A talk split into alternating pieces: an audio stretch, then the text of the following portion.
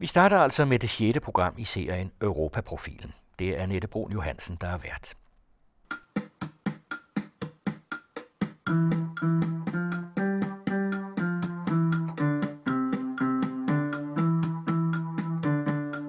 Patentdomstolen. Ja. Siger det der noget? Ja, jeg har hørt noget om det i aviserne, ja.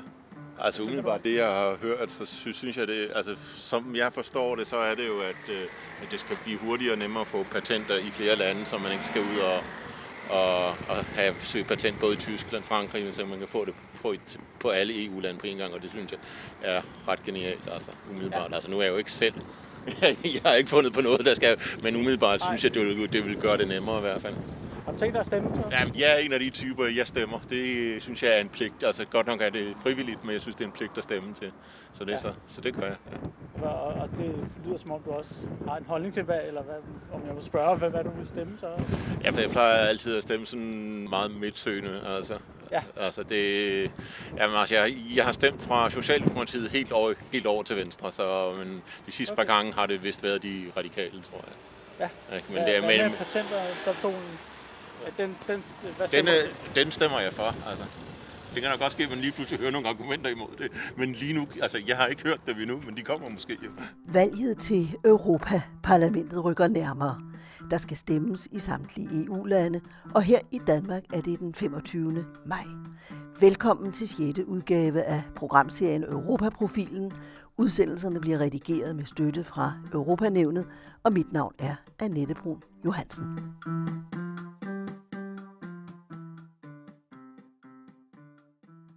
FUEF er en organisation, der altså arbejder for at vinde respekt og forståelse for mindretallenes rettigheder. Folk bliver altid overrasket, når man fortæller dem, at FUEF har regnet ud, at i hvert fald hver syvende borger i EU definerer sig selv som tilhørende et nationalt mindretal. Her snakker vi altså ikke om kulturelle mindretal. Et kulturelt mindretal, det er for eksempel tyrkere i Danmark. Det er et kulturelt mindretal. Men her taler vi om mindretal, hvis mindretals status er opstået ved, at grænserne har flyttet sig. FUEN, eller på dansk FUF, er en paraplyorganisation for de autoktone nationale mindretal i Europa. FUF blev dannet i 1949, det samme år som Europarådet, i Versailles og repræsenterer 91 medlemsorganisationer fra 32 europæiske lande. Organisationen arbejder for bevarelsen og udviklingen af de europæiske mindretals identitet, sprog, kultur, rettigheder og egenart. I vedtægterne går FUF ind for en føderalistisk opbygning af Europa med deltagelse af de europæiske mindretal. Den europæiske mindretalsunion, der har hovedsæde i Flensborg, holder kongres i byen i begyndelsen af maj. Og her bliver et vigtigt tema valget til Europaparlamentet. Hør en samtale mellem Jørgen Johansen og Finn Slumstrup, formand for Grænseforeningen, lige om lidt. Kreativiteten vokser i takt med, at EU-valget 25. maj nærmer sig. Det gælder både EU-kandidaternes sproglige udfoldelser og den lokkemad, som partierne kaster til vælgerne. Især synes de liberale grupperinger at tage sig friheder, som senest har ført til Liberal Alliances afvisning af valgforbund med VK-partierne. Her synes kreativiteten i mere end en forstand grænseoverskridende hos partiets spidskandidat, som, hvis nogen skulle være i tvivl, hedder Christina Elund.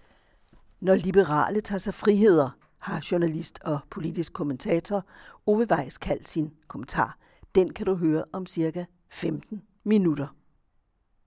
Men først en samtale mellem Jørgen Johansen og Finn Slumstrup, formand for Grænseforeningen, om mindretalsunionen FUEFs holdning til EU-parlamentsvalget. Den europæiske mindretalsunion FUEF, der har hovedsæde i Flensborg, holder kongres i byen i begyndelsen af maj, og her bliver et vigtigt tema netop valget til Europaparlamentet. Finn Slumstrup, de europæiske mindretalsorganisation FUEF, har hovedkvarter her i Flensborg. Ja, de ville selv synes, at det er fornemt at kalde det hovedkvarter, for det er meget ydmygt. Det, det er en organisation, der altid har eksisteret på et økonomisk øh, minimum. Men, men i gården her til øh, Flensborghus, der har FUF, den føderale union af europæiske folkegrupper, øh, der har den sit hovedkvarter. Det er den største øh, europæiske mindretalsorganisation, oprettet i 1949, øh, altså i netop i årene efter 2. verdenskrig. Og FUEF FUF er en organisation, der altså arbejder for at vinde respekt og forståelse for mindretallenes rettigheder. Folk bliver altid overrasket, når man fortæller dem, at FUF har regnet ud, at i hvert fald hver syvende borger i EU definerer sig selv som tilhørende et nationalt mindretal. Her snakker vi altså ikke om kulturelle mindretal. Et kulturelt mindretal, det er for eksempel tyrker i Danmark. Det er et kulturelt mindretal. Men her taler vi om mindretal, hvis mindretals status er opstået ved, at grænserne har flyttet sig. Så det er altså nationale mindretal, det er deres rettigheder, der er på dagsordenen i FUF. Men det vil så også sige, at et valg som valget til Europaparlamentet i virkeligheden jo er meget vigtigt for en organisation som FUF. Ja, det er det bestemt, men der er vi, må man nok sige, ikke kommet længere, end at FUEFs hovedkamp for øjeblikket faktisk er at få spørgsmålet om at få EU til overhovedet at acceptere mindretal som et spørgsmål, der skal tages alvorligt. Der, her er der et, et specielt sammenstød, kan man sige, fordi FUEF har faktisk fået oprettet relationer til Europaparlamentet, til EU-parlamentet. Øh, og jeg kan huske, jeg var med til, til øh, det seminar, hvor man i 2009 fejrede FUF's 60-års fødselsdag øh, og 60-års jubilæum, og det foregik i øh, Bruxelles, i EU-parlamentet, øh, med, med fine taler osv. osv. Alle nulevende tidligere præsidenter for FUF var også til stede, samtidig med den selvfølgelig den nuværende, som hedder Hans Heinrich Hansen, og som er tidligere øh, leder af det tyske mindretal i Danmark. Øh, han er præsident for FUF. Alle de her taler fra de tidligere præsidenter, de pegede i den grad på det dansk-tyske grænseland som en model, alle de andre kunne drømme om. Og, og det var så rosende, så jeg sad næsten og, og krummede tær, fordi så gode er vi altså heller ikke. Men rigtigt er det jo, at i det dansk-tyske grænseland, der er der sket bemærkelsesværdige fremskridt. Og de er sket, fordi begge parter, Øh, det danske mindretal i Tyskland, det tyske mindretal i Danmark, øh, har accepteret, at de er mindretal i en flertalskultur. De accepterer at gå ind som borgere, respekterer de naturligvis de demokratiske spilleregler, men sikrer så også fuld kulturel frihed. Og det gør de jo med udgangspunkt i den meget vigtige, eller de meget vigtige erklæringer, København-Bonn-erklæringen og Bonn-København-erklæringen fra den 29. marts 1955, underskrevet af Konrad Adenauer og H.C. Hansen. Det er et meget vigtigt lille dokument. Det er, som det hedder, en gensidigt forpligtende hensigtserklæring. For det er ikke en, en, en folkeretslig bindende traktat. Det er en hensigtserklæring, hvor man altså accepterer mindretallene. Øhm, og det at bekende sig til et mindretal, det er frit. Det har myndighederne ingen ret til at sætte spørgsmålstegn ved. Og så har man altså fulde kulturelle rettigheder, men har selvfølgelig også fulde statsborgerlige pligter. Der er ikke nogen, nogen statsborgerpligter, man kan blive fritaget for, fordi man tilhører et mindretal. Men sådan en slags mindretals grundlov, den savner i den grad mange andre mindretal rundt i Europa. Og vi kan jo stadigvæk se, hvordan det er et emne, der kan blive sprængstof. Der har været masser af blod i flertals mindretalsdiskussion. Det har der også hos os selv jo, øh, senest i 1864. Øh, så, så vi ved det godt, men vi har så altså også på den tunge måde lært, at krig løser ikke de her problemer. Og det, der så er det nye op hos os, er jo, at man lige frem postulerer, at dette at have Øh, mindretal, nationale mindretal, det kan i virkeligheden være en styrke. Det kan give en, en, en, en, en filfalt, det kan give en, en øget kulturel mangfoldighed, som der er en spænding i. Det er vores side af sagen. Men en meget stor del af den europæiske realitet, også her op til EU-parlamentsvalget, er jo, at der er lande i EU, Frankrig for eksempel, der slet ikke vil acceptere, at mindretal eksisterer. FUF har sat sig det mål at samle en million underskrifter for at få mindretal sat på EU's dagsorden. EU har allerede forløs meddelt, jamen det kan man ikke acceptere, det vil ikke blive taget alvorligt, og hvad ved jeg? FUF går selvfølgelig videre. Men når nu valget til Europaparlamentet et eller andet sted er så vigtigt for en sag som FUF's, går organisationen så ind og ytrer sig og har en holdning til valget og til eventuelle kandidater? Det har jeg ikke set, at man ytrer sig, men det kan være, det er meget, kan være, der kan være dårligt informeret. Men jeg har ikke set, at de, de går ind omkring enkelte kandidater. Men, men, men man selvfølgelig argumenterer for, at, at, at mindretal må på EU's dagsorden, fordi det er faktisk hver syvende EU-borger, der definerer sig selv som tilhørende et nationalt mindretal. Øh, men men der, der er en utrolig spændvide i hele det her øh, mindretalsspørgsmål. Og der er altså også en vældig spændvidde i, under hvilke forhold mindretallene lever. Der er mindretal, der lever øh, kummerligt, øh, rent øh, juridisk og så videre, og måske også rent økonomisk. Og der er mindretal, der, ja altså her hos os selv, om jeg så må sige, det er jo, jeg kan huske min forgænger som formand for Grænseforeningen, Torben Reckendorf, øh, fandt på udtrykket, at det danske mindretal i Sydslesvig, det er et mindretal på luksusklasse. Og det er jo rigtigt. Det, det er accepteret, respekteret og også anerkendt af værtslandet, om jeg så må sige, af Tyskland, og det støttes solidt af den danske regering, der jo i den grad støtter det kulturelle arbejde hernede, har også økonomisk bedre forhold, end det tyske mindretal har. Og det hænger jo sammen med, at Danmark har jo ét mindretal, og det er vores mindretal i Sydslesvig. Tyskland har over en snes tyske mindretal rundt omkring i Europa og verden, som de skal, som de skal forholde sig til. Så, det, så det, de er lidt mere kaj med støtten, og det kan man jo så godt forstå måske. Men netop når du siger, at hele mindretalsproblematikken er en af de øh, problematikker, der også kan være blod og altså krig i virkeligheden, ja. Øh, så skulle man jo mene, at netop EU, som jo ved mange lejligheder også øh, glæder sig og roser sig af den øh, fredsbevarende øh, betydning, øh, EU har haft, skulle man jo mene, at de kunne se en betydelig interesse i at interessere sig for mindretalssituationen rundt omkring i Europa.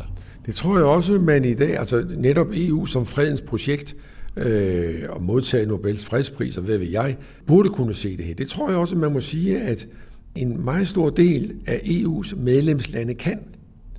Men, men der er altså øh, der er nogen, der ikke kan, og som sætter hælene i, øh, og som jo ikke ganske simpelt vil anerkende, at der findes øh, nationale mindretal.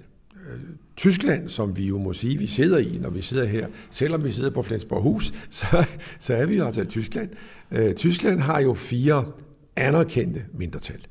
Og det er det danske mindretal, det er det frisiske, det er romærerne, altså cigøjnerne, og det er sorberne, øh, som er over ved den polsk-tyske grænse.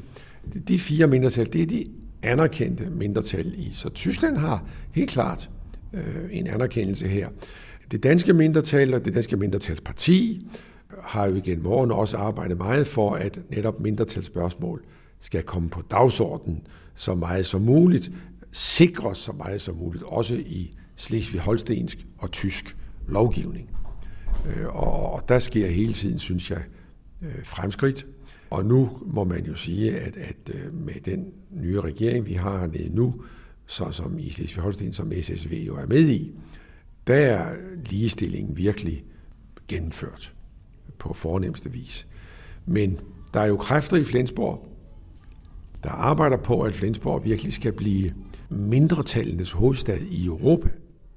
Her nede i byen ligger der jo et forskningscenter, kan man sige, EGMI, som altså er det, det, øh, det europæiske center for, for øh, migrationsstudier og mindretalsstudier. Så det er her. Men, men det nye projekt er jo at lige her ved siden af Flensborghus. Der har man jo haft mulighed for at købe nabohuset. Og det er der jo så planer om, at det skal indrettes simpelthen til et, et mindretallenes hus. Og det vil sige, at så får faktisk efter planen FUF virkelig et hovedkontor, som er mindre ydmygt øh, end det, man nu har. Øh, og, øh, og det vil bestemt komme til at betyde noget. Det, det har nu både regeringen i Kiel og, og det danske Sydslesvigudvalg har faktisk nu gået ind og givet projektpenge til det her. Så jeg tror, at mindretallenes hus her bliver til noget. Og det vil styrke Flensborgs placering som, øh, men det vil så igen styrke, kan man også sige, det dansk-tyske grænselands placering som, øh, man skal passe på med de store ord, men set fra de andre mindretals side, der er det her den forbilledelige situation. Med den betydning EU har for mindretallenes situation, vil det vel på mange måder være oplagt at pege på, måske lige frem, have kandidater øh, i forbindelse med EU-valget. Det skulle man mene, men, men øh, altså, FUF er jo ikke et, et politisk parti, det, det er en, en organisation af, af mindretal, men øh, så jeg kan ikke forestille mig, at, at de vil gå ud og pege på specielle kandidater. Men derimod er jeg næsten sikker på, at når FUF skal have sin årskongres, den har de jo øh, en gang om året her, sidst på foråret som regel, meget skiftende steder, og i år er det faktisk her i Flensborg. Her på Flensborg Hus har FUF kongres fra den 7. til den 11. maj, og der ved jeg i hvert fald, at man vil, som det hedder, tematisere Øh, hele mindretalsspørgsmålet, og der skulle jeg tage meget fejl, om ikke der vil ske en, en sammenkobling, som man altså prøver på fra kongressen der i begyndelsen af maj, at, at gøre øh, Europa opmærksom på øh, mindretallene, også i forbindelse med valgene til EU-parlamentet. Du hørte en samtale mellem redaktør Jørgen Johansen og Finn Slumstrup, formand for Grænseforeningen. Molly Seida, i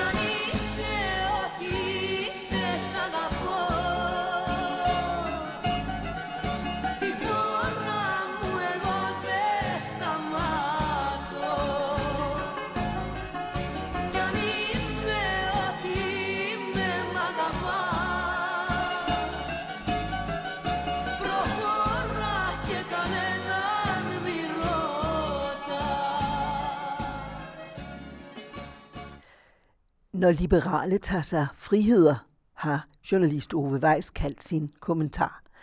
Den liberale gruppe i EU-parlamentet rummer en lang række modsætninger og dilemmaer, som svækker gruppens indflydelse på europæisk politik. Nu undsiges gruppen af Liberal Alliance, som afviser valgforbund med VK-partierne.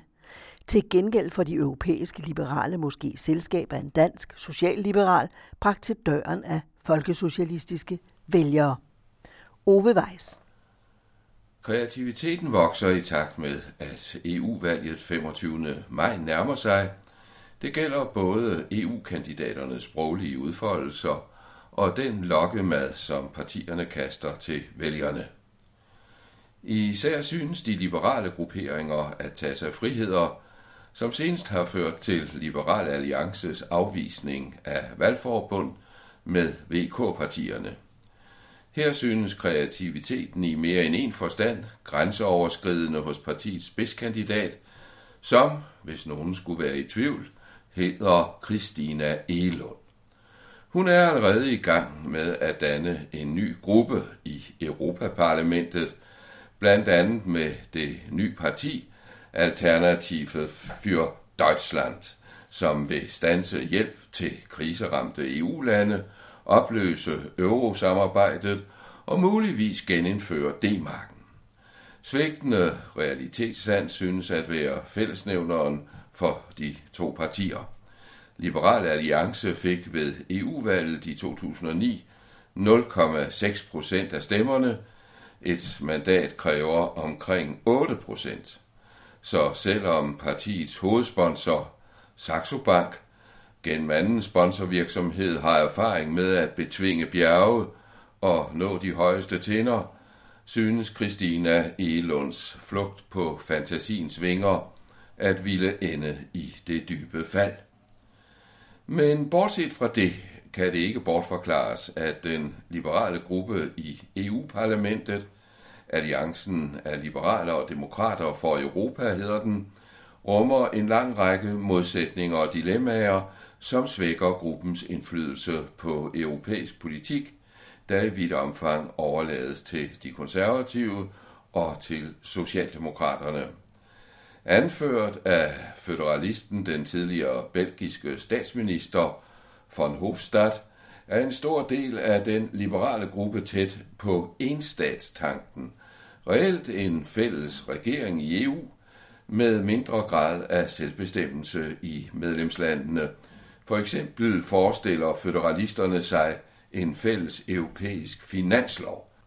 Venstres medlemmer af Europagruppen er mere moderate, under de senere måneders debat om ikke mindst velfærdsydelserne, har partiet på Christiansborg i hvert fald verbalt lagt afstand til flere af de centrale beslutninger, som blandt andre daværende statsminister og venstreformand Anders Fogh Rasmussen var med til at træffe på social- og arbejdsmarkedsområdet allerede i 2004. Det fik Liberal Alliances leder Anders Samuelsen til på partiets landsmøde forleden at beskylde Venstre for at bluffe om EU. Citat. Venstre og de konservative forsøger at bilde vælgerne ind, at de repræsenterer en mere EU-skeptisk linje, end de i virkeligheden gør, sagde Samuelsen, og fortsatte. Det er tokrummende at se på den måde, som både Lars Lykke og Lars Barfod forsøger at overbevise folk om, at de er klar til et opgør med EU. I virkeligheden repræsenterer de præcis samme linje som Socialdemokraterne og Radikale Venstre, nemlig at EU-reglerne skal følges, sagde han, og forsøgte selv at fiske i de EU-skeptiske vælgeres rørte vande med denne tilføjelse om den såkaldte danske velfærdseksport til andre EU-lande. Citat.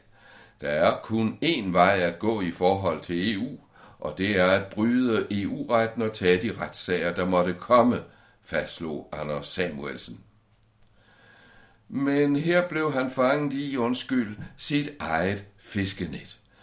Kampfælden helt fra den tid, hvor de begge repræsenterede radikale venstre på Vestjylland, Simon Emil Amitsbøl, som i dag er politisk ordfører for Liberale Alliance, anklagede sin partileder for nøjagtig samme spekulation i vælgernes EU-skepsis, som Samuelsen beskyldte VK-partierne for, oven i købet med krummetær. På landsmødet sagde Amitsbøl som svar på partiformandens beretning, citat, som politiker må man ændre lovgivningen, hvis man er uenig i den. Borgerne skal have sikkerhed for, at deres retsstilling opretholdes. Lov må være lov, og lov skal overholdes. Det gælder i enhver sag. Citat slut. Egentlig overraskende, at Anders Samuelsen ikke havde taget højde for denne løftede pegefinger fra sin egen ordfører, for Amitsbøl var for kun få uger siden ude med støtteerklæring til Venstres Birte Røn Hornbæk, som lige så bemærkelsesværdigt opfordrede statsminister Helle thorning Schmidt til at foretage en juridisk kuglegravning af de omstændigheder, der i 2010 førte til, at VK-regeringen, Røn Hornbæks egen regering, fratog EU-borgere ret til fuld børnecheck de første to år i Danmark. Men denne tagen sig friheder til forskellighed kan være i bedste overensstemmelse med liberal tankesæt, og i så fald venter måske nye individuelle udfordringer lige rundt om hjørnet af valget den 25. maj. Her kan det nemlig ikke udelukkes, at den liberale gruppe i EU-parlamentet får tilført endnu en anderledes liberaler, til med bragt til døren af folkesocialistiske vælgere. Historien er kort den, at gentages valgforbunden fra EU-valget i 2009 mellem Socialdemokraterne, de radikale og SF, kan den radikale spidskandidat Morten Helve Petersen i givet fald blive valgt ind i parlamentet på stemmer afgivet til SF, og måske ikke mindst til SF's spidskandidat Margrethe Augen, som ved valget for fem år siden blev den næststørste stemmesluger med omkring 200.000 personlige stemmer og tilsluttede sig den grønne gruppe i parlamentet. Skulle det ske, vil Morten Helve i bedste socialliberale tradition melde sig ind i den liberale Europagruppe, ligesom for eksempel det britiske søsterparti Liberaldemokraterne, og ligesom radikale Lone Dybkær også gjorde det, da hun blev valgt i 1994 i en ganske vist mindre kontroversiel, det vil sige et borgerligt liberalt valgforbund med Kristeligt Folkeparti, i dag Kristendemokraterne. Noget andet er så, at supereuropæeren Morten Helve Petersen formentlig vil være i bedre overensstemmelse med von Hofstads føderalistiske tanker, end Venstre i hvert fald foregiver at være. Hvordan udfaldet bliver er svært at sige også i denne del af det politiske spektrum. Dels er der, mens dette noteres, ikke indgået nogen endelig aftale mellem SRSF. Fristen for indgivelse af valgforbund er mandag den 28. april. Dels er den danske metode, som anvendes ved fordelingen af de 13 danske mandater i EU-parlamentet, teknisk kompliceret. Og endelig er der sket så store udsving i partiernes tilslutning siden sidste EU-valg, at der kan blive vendt op og ned på den danske repræsentation. Radikale Venstre er siden gået frem på landsplan, og med de øvrige ja-partiers kamp om EU-skeptiske vælgere, kan det ikke udelukkes, at de radikale med en tidligere fremtrædende landspolitiker i spidsen vil appellere til de overbeviste danske europæere i god overensstemmelse med partiets kurs siden dannelsen i 1905, tænk på P. Munk og Brandesbrødrene. Om der så er nok af den slags, er en anden sag. SF derimod er de sidste fem år mere end halveret, og partiet må satse på Margrethe Augen, hvad det også gør med helsidesannoncer i dagbladene, eksempelvis med denne reklametekst over billedet af fru Augen i hel figur. Bankerne har dyre advokater, men vi har hende her. Ja, hvem ved, måske har SF også et medlem af den liberale EU-gruppe efter 25. maj. Journalist og politisk kommentator Ove Weiss orienterede. I udsendelsen medvirkede i øvrigt redaktør Jørgen Johansen og Finn Slumstrup, formand for Grænseforeningen. Europaparlamentet og patentdomstolen, siger det der noget? Europa gør, men ikke... Jo, patent, der har vi da hørt lidt om, har vi ikke? For to-tre måneder siden, jo lidt. Noget med, hvad fanden var det noget med? Det var noget med, at øh, fælles regler, som man ikke skulle søge to forskellige steder, ikke? Ja, Både i jo. Danmark og i EU. Ellers ved jeg ikke så meget. Har du så overvejet, hvad du vil stemme? Eller vil du overhovedet? Stemmer du her til det kommende valg? Eller? Jeg får nok ikke tid til det. Jeg har nok heller ikke sat mig for meget ind i det, så jeg kan stemme faktisk. Den største mulighed, det vil være Morten Messersmith og kigge lige på mig, ikke? Ja, Han er ikke lige min uh, kop te. Så nej, det vil jeg sikkert ikke. men det, har du en holdning til, om det skal være det ene eller det andet? Ja, jeg har ikke noget mod EU faktisk. Hvis jeg skal være helt ærligt. Så jeg vil nok hælde til EU. Du vil hælde til et ja, simpelthen? Ja. Okay. Tak for det. Velbekomme. ha' en god dag. Du kan finde denne og tidligere udgaver af Europaprofilen på den anden radios hjemmeside eller på Facebook, og du kan lytte og læse, når det passer dig. Programmerne bliver produceret med støtte fra Europanævnet. Mit navn er Annette Brun Johansen.